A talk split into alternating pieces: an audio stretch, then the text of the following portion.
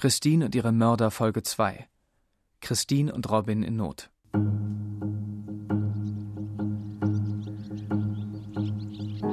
Es ist Mitte September 2011. Vor dem Eingangstor einer ehemaligen landwirtschaftlichen Produktionsgenossenschaft stellt Christine ihr neues Auto ab. Den kleinen lilafarbenen Geländewagen hat sie sich anlässlich ihrer bestandenen Ausbildung gekauft. Sie parkt vor einer großen Pappel mit welken Blättern, in deren Wipfel sich lautstark die Stare versammeln. Christine läuft hinter Robin her zum früheren Schweinestall. An dessen Front befindet sich ein Unterstand mit vier Boxen, in denen Robins Pferde vorübergehend untergebracht sind. Robin ist frustriert. Christine muntert ihn auf. Das hier sei doch nur eine Notunterkunft.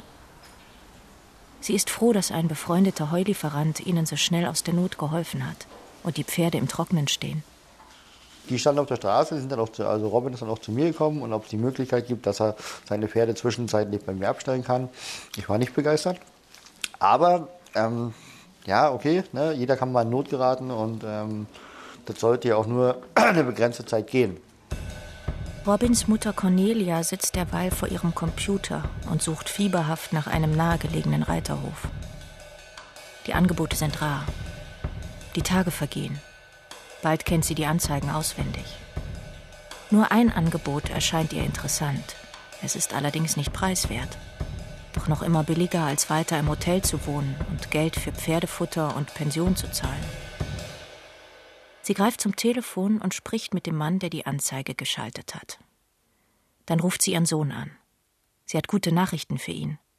Im Havelland gibt es die Möglichkeit, einen Hof zu pachten. Christine soll gleich zur Besichtigung mitkommen. Acht Monate und 23 Tage. Der Havellandhof liegt in einem kleinen Dorf abseits von großen Straßen eine gute Autostunde von Berlin und von Christins Elternhaus entfernt. Der gepflegte Reiterhof bietet mehr als zwei Dutzend Pferdeboxen, zwei Reitplätze, eine Scheune, drei Hektar Weideland und Garagen. Über einen Parkplatz mit Rondell gelangt man zu einem zweistöckigen Wohnhaus. Es ist in freundlichem Gelb gestrichen. Im Erdgeschoss befindet sich eine Wohnküche mit einer Küchenzeile. Sogar ein offener Kamin ist vorhanden. Im ersten Stock würden Robin und Christine schlafen. Cornelia könnte unterm Dach unterkommen. Im Keller wäre Platz für das Büro der Firma Gestüt im Havelland Brandenburgs Sportpferde, die Robin und Cornelia gründen wollen. Außerdem gibt es eine Einliegerwohnung für Angestellte. Der Eigentümer des Havellandhofes in einer Aussage vor Gericht. Der Pachtvertrag sollte mit Robins Mutter geschlossen werden. Robin und Christine hatten kein Einkommen. Eine Bankauskunft hatten wir bereits bekommen. Darin wurden keine Bedenken gegen die zukünftigen Pächter geäußert. Wir haben uns zu dritt getroffen. Robin war zurückhaltend, knurrig, in sich gekehrt. Seine Mutter war ganz geschäftlich. Sie agierte am stärksten. Sie hat den Vertrag unterschrieben, wir haben miteinander angestoßen. Christine ist dem Eigentümer des Havellandhofes sofort sympathisch. Er möchte, dass sie die Tochter des Hofbesitzers im Reiten unterrichtet. Cornelia erzählt, dass ihr Sohn Robin bei zwei prominenten Springreitern ausgebildet wurde. Gemeinsam mit seiner Freundin Christine wolle er auf dem Hof seine Fohlen aufziehen, sie zureiten, verkaufen und Mieter für die übrigen Pferdeboxen gewinnen. Der Pachtvertrag wird für fünf Jahre abgeschlossen. Für Christine ist so vieles neu. Sie bezieht ihre erste eigene Wohnung. Sie wohnt das erste Mal in ihrem Leben mit ihrem Freund zusammen. Es gefällt ihr. Auch wenn seine Mutter über ihrem Schlafzimmer nächtigt. Robins Mutter Cornelia in einem Gespräch im Gefängnis. Christine hat sich um die Wohnung gekümmert, die musste neu gemalert werden, da mussten neue Möbel her, wurde alles neu gemacht. Aufregend, die erste gemeinsame Wohnung für die beiden war toll. Robin und Christine alleine auf dem Hof, Gutsherren, toll. Und die haben sich also wirklich reingeschmissen da in, da. Die haben sich wirklich bemüht, alles richtig zu machen und haben sich um die Pferde gekümmert und es lief alles. Ein echter Traum für die. Christines Eltern kommen zu Besuch auf den Havellandhof. Sie sind neugierig, wo ihre Tochter wohnt und arbeitet. Nach dem Rundgang über das weitläufige Gelände wundern sie sich darüber, wie Robin und seine Mutter das alles bezahlen wollen. Denn zusätzlich zur Pacht von fast 3000 Euro monatlich fallen doch auch noch Kosten für den Unterhalt der Pferde und die Löhne der drei Angestellten an. Christins Mutter Anke in einer Aussage vor Gericht. Wir haben gesagt, das kostet doch mindestens 6000 Euro im Monat, um das alles zu wuppen. Robin meinte, das schafft seine Mutter schon, kein Problem. Er hat immer suggeriert, dass er Geld hat. Vom Erbe des Vaters und von der Mutter, die einen Job hat und Witwenrente bekommt. Trotz aller Zweifel wird Christine von ihrer gesamten Familie unterstützt. Christins Mutter Anke. Das Wohnhaus ist von unserer Familie gereinigt und renoviert worden. Wir brachten eine Couch und einen Couchtisch. Von meiner Schwiegermutter gab es Porzellan und Geschirr. Mein Sohn hat die Lichtanlage repariert. Das junge Paar richtet sich gemütlich ein. Ins Schlafzimmer kommt ein Doppelbett. Robin in einem Telefongespräch aus dem Gefängnis. Und das Aufbauen hatte fast fünf Stunden gedauert, weil man sich halt nicht einig war, welche Schraube wohin gehörte. Außerdem will Cornelia die ersten drei Monate finanziellen Anschub leisten, bis die beiden genügend Geld einnehmen. Bis dahin haben Christine und Robin viel zu tun. Sie stehen jeden Morgen früh auf. Gemeinsam füttern sie die Fohlen und die Pensionspferde, misten die Boxen aus, streuen ein, bringen die Tiere auf die Koppel und zur Führmaschine, mangieren sie, reiten und putzen sie. Spät abends kontrollieren sie noch einmal, ob im Stall alles in Ordnung ist. Dann fallen Christine und Robin erschöpft ins Bett. Dass am Ende des Monats kein Lohn bezahlt wird, nimmt Christine in Kauf. Schließlich lebt sie ihren Traum, mit Robin gemeinsam einen eigenen Reiterhof zu bewirtschaften. Es ist Herbst. Noch acht Monate. Cornelia schlägt ihrer zukünftigen Schwiegertochter vor, eine Risikolebensversicherung abzuschließen. Das hatte bereits die Kreditberaterin bei den Gesprächen über die Finanzierung des Goldnebelhofes empfohlen. Mit dieser Versicherung, so argumentiert Cornelia, könnte man den Kauf eines Pferdehofes absichern. Auch Robin werde so eine Versicherung zugunsten von Christine abschließen, erklärt Cornelia. Christine spricht darüber mit ihren Eltern. Die finden den Vorschlag vernünftig. Christins Mutter Anke in einer Aussage vor Gericht. Mit diesem Modell haben wir uns vor 27 Jahren mit einem Lebensmittelladen selbstständig gemacht. Kurz darauf schickt Cornelia einen Versicherungsvertreter ins Havelland, um mit dem jungen Paar die Konditionen zu besprechen. Der Makler breitet seine Unterlagen vor Christine aus und erklärt die Vorteile der Versicherung. Christine unterschreibt den Antrag. Cornelia verspricht, noch Robins Versicherung zu Christins Gunsten nachzuweisen und zu klären, welchen Anteil sie am Hof hätte. Außerdem will Christine zu ihrem Hausarzt gehen und sich von ihm ein Gesundheitszeugnis ausstellen lassen. Sieben Monate und vier Tage. Bevor Christine aber zum Hausarzt geht, ruft sie im November in ihrer Frauenarztpraxis an, um einen Termin zu vereinbaren, weil sie ihre Tage nicht mehr bekommen hat. Vielleicht ist sie schwanger. Christine ist aufgeregt. Sie weiß, dass sie gerade in den ersten drei Monaten keinen Extremsport betreiben darf und die schwere körperliche Arbeit im Stall einstellen oder zumindest einschränken sollte. Und sie weiß auch, dass zu wenig Geld da ist, um jemanden anzustellen, der die Arbeit für sie erledigen könnte. Cornelia könnte eine Enkelin oder einen Enkel bekommen. Da sie aber nicht nur die Pacht, sondern auch das Futter, den Tierarzt und den Unterhalt für ihren Sohn zahlen muss, könnte die Schwangerschaft bei ihr auch zwiespältige Gefühle auslösen. Ob Robin sich über ein Kind freuen würde?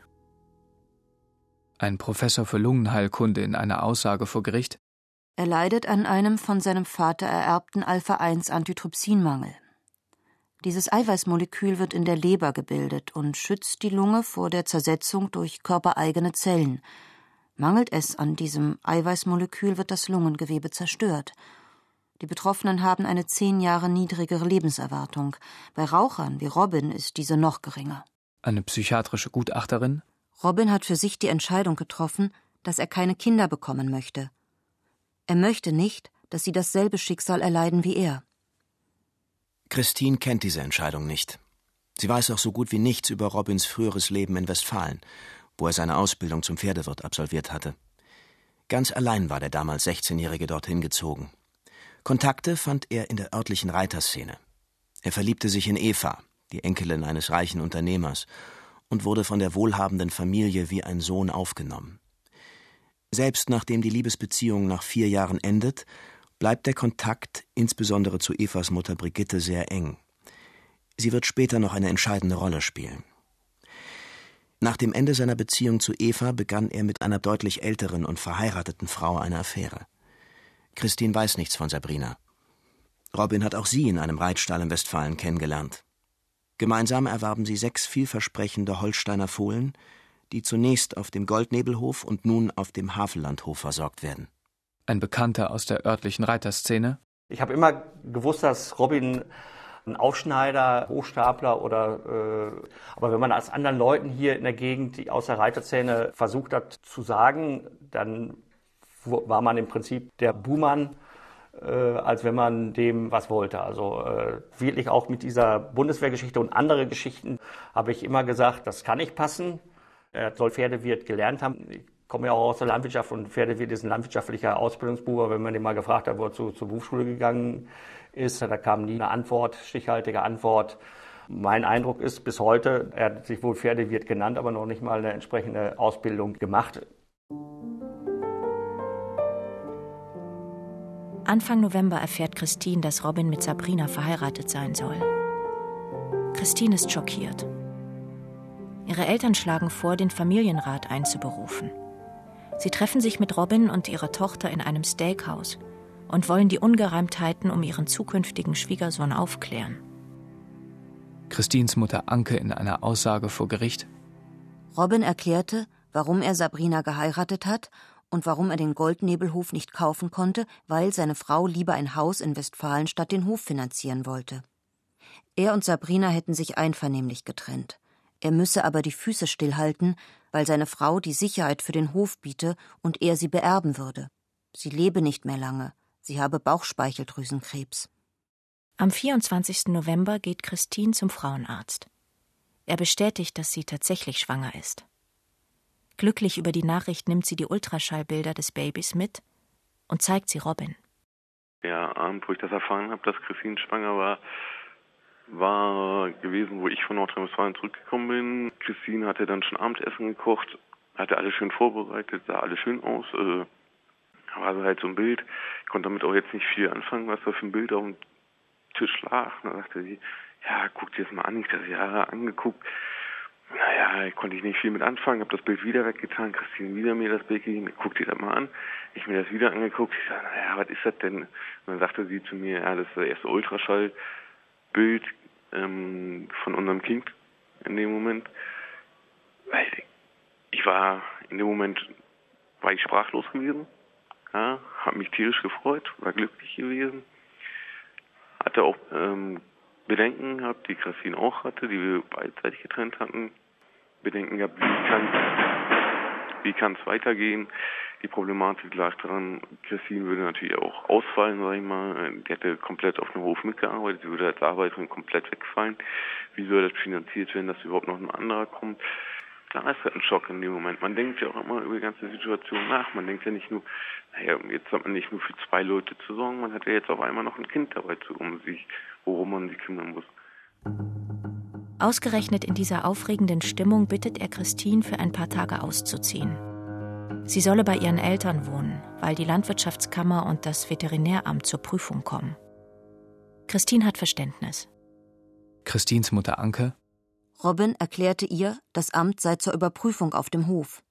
Sie bleibt fast zehn Tage bei ihren Eltern, bis sie Anfang Dezember endlich wieder zu Robin auf den Hof zieht. Christine ist erst wenige Tage wieder zurück auf dem Hof, als sie spürt, dass sie ihr ungeborenes Kind verliert. Am 7. Dezember 2011 bringt Robin sie in die Klinik. Der Frauenarzt hat eine Ausschabung empfohlen, um eine Blutvergiftung zu vermeiden. Dieser Eingriff wird unter Vollnarkose durchgeführt. Nach dem Aufwachen wird Christine von ihrer Mutter abgeholt. Christins Mutter Anke in einer Aussage vor Gericht. Wieso hast du nicht gesagt, dass du schwanger bist? habe ich meine Tochter gefragt. Mama, wir haben uns beide so gefreut. Wir wollten euch ein Foto unter den Weihnachtsbaum legen. Christine ist traurig. Ihre Zukunft erscheint ihr nicht mehr so rosig wie noch vor zwei Monaten.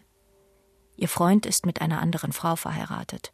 Sie hat ihr Kind verloren und bekommt so gut wie keinen Lohn, weil der Hof nicht läuft. Sie war ganz schwer depressiv, sie hat Kopfschmerzen, sie hat nur noch gelegen, sie hat Rückenschmerzen, aber es ging ihr nicht gut, gar nichts.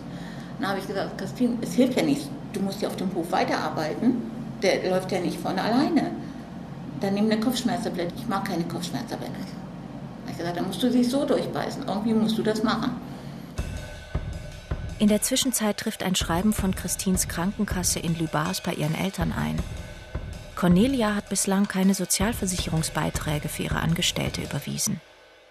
Die Krankenkasse fordert Christine nun auf, diese selbst nachzuzahlen. Christine wendet sich an ihre Mutter. Die ist in ihrem Lebensmittelladen selbst Arbeitgeberin. Christins Mutter Anke. Da sind wir das erste Mal hellhörig geworden. Ich habe mit Robins Mutter telefoniert. Sie sagte, ihr Steuerberater in Schleswig-Holstein würde alles regeln.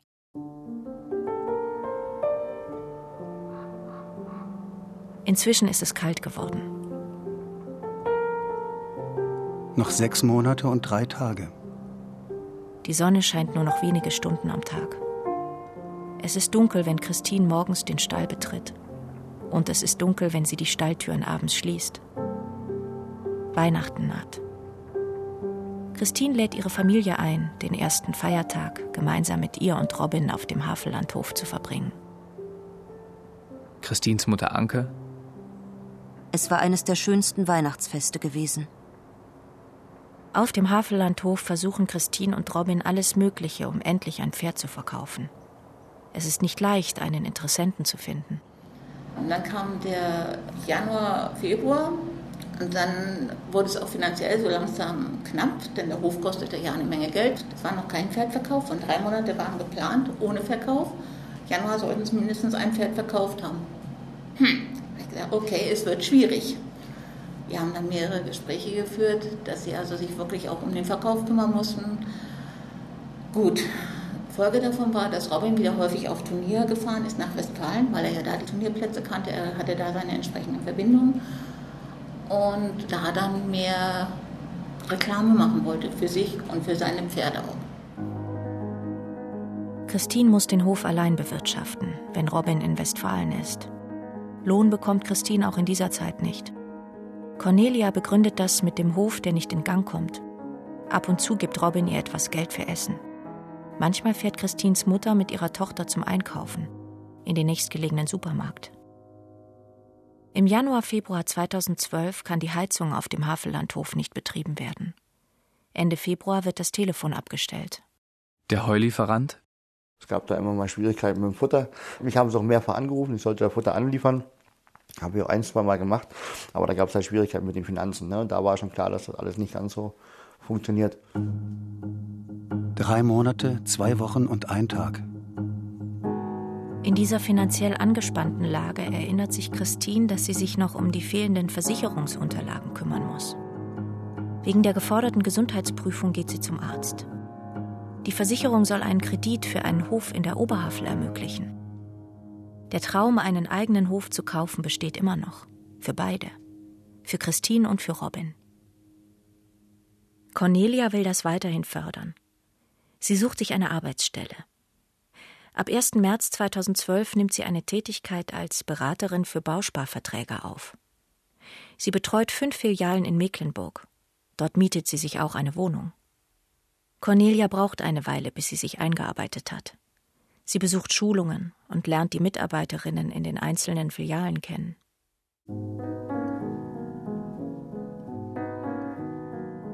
Ebenfalls Anfang März ist Robin in Westfalen, um wieder einmal auf einem Turnier anzutreten. Er muss bekannter werden, muss seinen Marktwert als Profireiter steigern. Christine ruft ihre Freundin Nadine an, ob sie ihr nicht auf dem Hof helfen könne. Nadine hat Zeit und verspricht zu kommen. Sie hat Christine schon oft auf dem Havellandhof geholfen. Die beiden Frauen kennen sich seit neun Jahren vom Reiterhof in Lübars. Nadine ist zwölf Jahre älter als Christine. Sie ist gelernte Bürokauffrau. Christines Freundin Nadine in einer Aussage vor Gericht. In der Küche lag ein Stapel Papiere. Ich wollte Ordnung in die Papiere bringen. Robin wollte das nicht. Er kennt mich zu wenig, hat er zu Christine gesagt. Christine hatte eine Risikolebensversicherung abgeschlossen im sechsstelligen Bereich, falls einem was passiert im Springsport, so erzählte sie mir. Begünstigter war Robin. Eingezahlt hat seine Mutter Cornelia.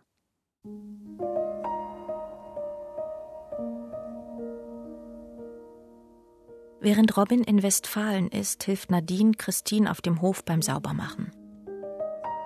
In der Dachgeschosswohnung, in der Cornelia gewohnt hatte, entdecken die beiden im Küchenschrank Frauenkleidung. Eine dunkelblaue Reithose, eine braune Reitjacke, Pullover, Socken und Stiefeletten.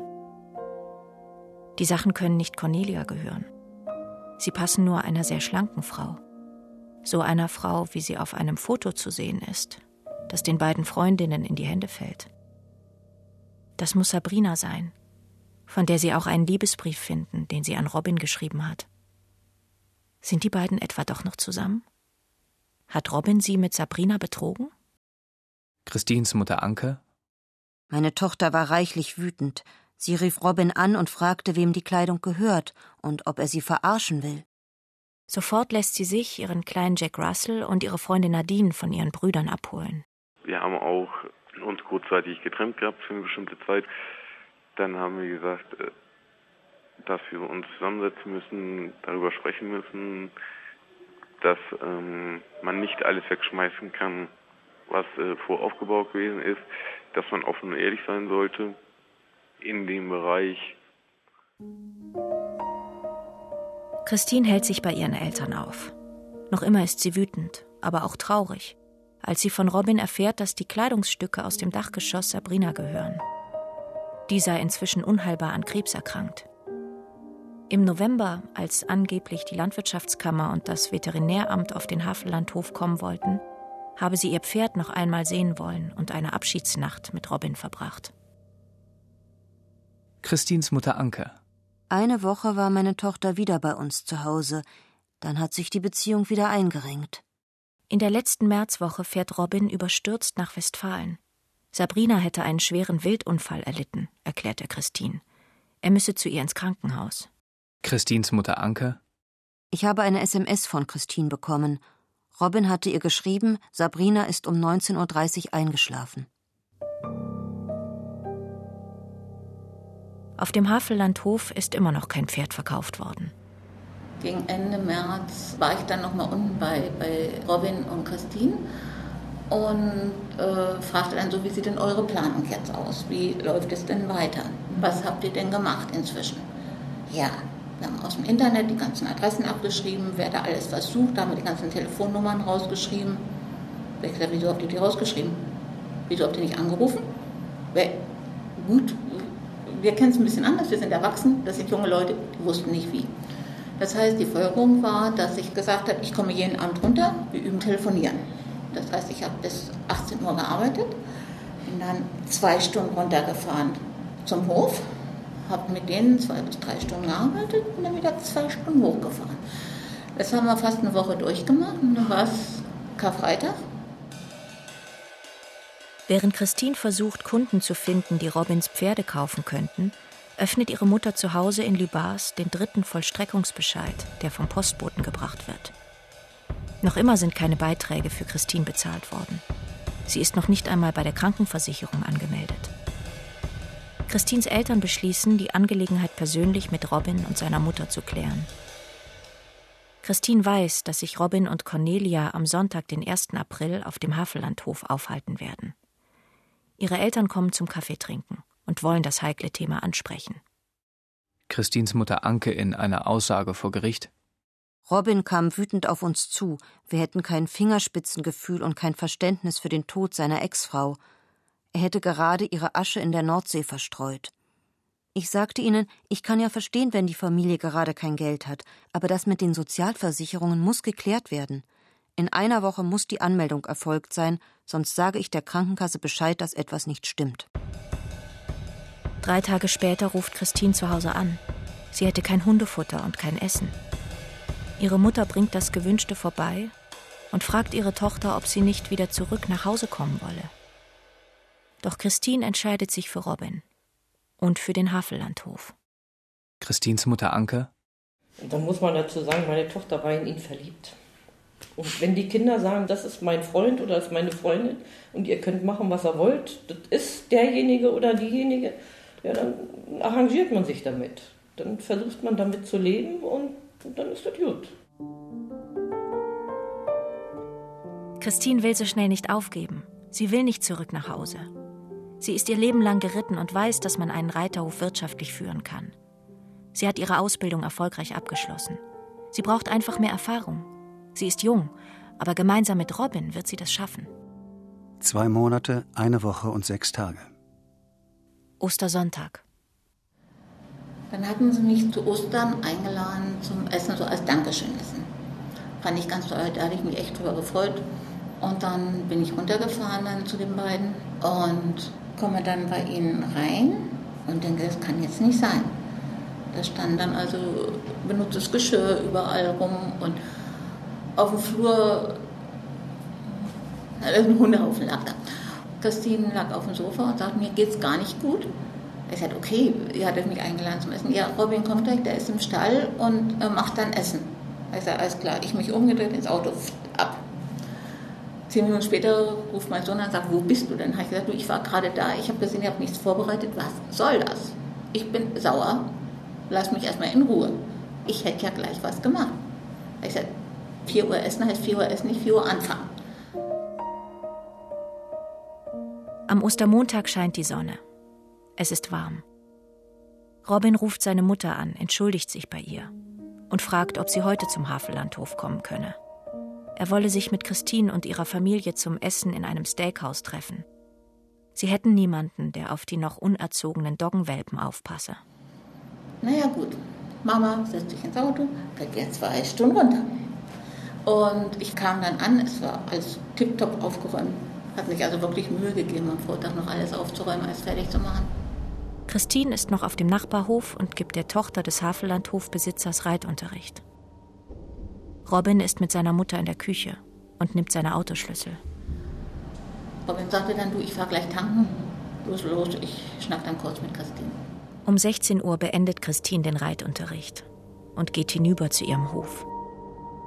Sie betritt die Küche, begrüßt Cornelia und trinkt mit ihr einen Kaffee. Danach steht Christine auf. Christines Mutter Anke in einer Aussage vor Gericht. In diesem Moment spürte sie etwas im Rücken. Sie drehte sich um. Cornelia stand mit einem Messer vor ihr. Es war ein Obstmesser mit einem schwarzen Griff. Christines Aussage laut Polizeiprotokoll. Sie schubste mich und setzte sich auf mich. Wir kämpften. Mein kleiner Hund versuchte noch, mich zu verteidigen. Cornelia wollte mich wieder stechen. Sie rief immer wieder, ich muss das tun. Christines Mutter Anke. Christine griff mit ihrer rechten Hand in die Klinge, damit sie das Messer nicht ins Gesicht und in den Hals bekam. Sie trat Cornelia vor die Brust. Cornelia fiel nach hinten und ließ das Messer los. Sie versuchte dann, mit einem Grillrost aus der Mikrowelle nach Christine zu schlagen und rief wieder, ich muss das tun. Christine nahm ihr das Metallgitter ab und drückte Cornelia in einen Spalt zwischen Küchentür und Küchenzeile. Cornelia konnte sich nicht mehr bewegen. Robins Mutter ist hinter der Küchentür eingeklemmt, die Christine gegen Cornelia drückt. Cornelia gibt auf. Christine hat gesiegt. Christine laut Polizeiprotokoll. Ich habe gesehen, wie sie tief Luft geholt hat. Sie rief Hilfe, Hilfe, ich habe eine Panikattacke. Wo bin ich? Wer bin ich? Ihr müsst alle weg.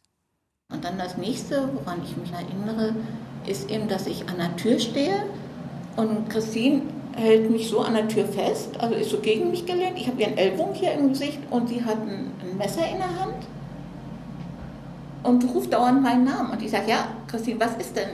Und dann ließ sie mich wieder los und dann sagt sie, ja, du hast mich im, im Rücken verletzt. Ich wusste also überhaupt nicht, was los war. Sagt sie, ja, du hast mich eben im, im Rücken gestochen mit dem Messer. Ich sag, zeig mal her. Und dann hat sie mir das gezeigt. Man sagt, dass sie also wirklich so einen Schnitt hinten im Rücken hatte. Ne?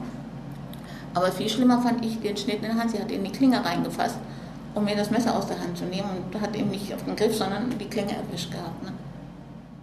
Die schwer verletzte Christine ruft bei Robin an, der immer noch an der Tankstelle ist. Habe ich dann als erstes noch mit jemand anders aus Nordrhein-Westfalen telefoniert äh, einige Minuten lang und dann hörte ich schon im Hintergrund, dass mein Telefon immer dieses, weil ich Anklopfen bei mir drin hatte, hörte ich schon, dass ich mein zweites Gespräch auf der Leitung hatte. Hatte aber das erste Gespräch nicht gleich aufgelegt, aber wo das dann zwei, dreimal passierte, bin ich dann als zweite Gespräch rangegangen und dann hörte ich schon Christine auf dem Telefon schreien, meine Mutter hätte Christine angestochen und sie wäre schwer verletzt. Ich sollte doch mal bitte sofort nach Hause kommen. Robin verspricht Christine, sofort loszufahren. Doch er kommt nicht. Christine lässt sich kaltes Wasser über den Kopf und die Hände laufen.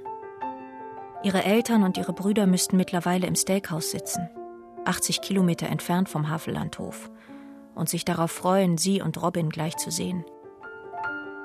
Christine wird schwach. Sie blutet stark. Sie ruft Robin noch einmal an. Robin sagt ihr, dass viele Radfahrer unterwegs seien und er einen von ihnen angefahren habe. Er müsse auf die Polizei warten. Er hätte für sie einen Notarzt angerufen. Er würde auch so schnell wie möglich kommen. Christine setzt sich auf den Boden. Ihr wird schwindlig. Der Notarzt erscheint nicht. Robin auch nicht. Christine und ihre Mörder. Doku-Serie in acht Folgen von Martina Reuter und Uta Eisenhardt. Mit Eva Meckbach, Max von Pufendorf, Judith Engel, Justus Carrière, Henning Nören. Musik Martin Kohlstedt. Ton Bodo Pasternak. Redaktionelle Mitarbeit Jasmin Scheffler. Regieassistenz Nick Julian Lehmann. Regie Nikolai von Koslowski. Dramaturgie und Redaktion Jens Jarisch. Eine Produktion des Rundfunk Berlin-Brandenburg 2018.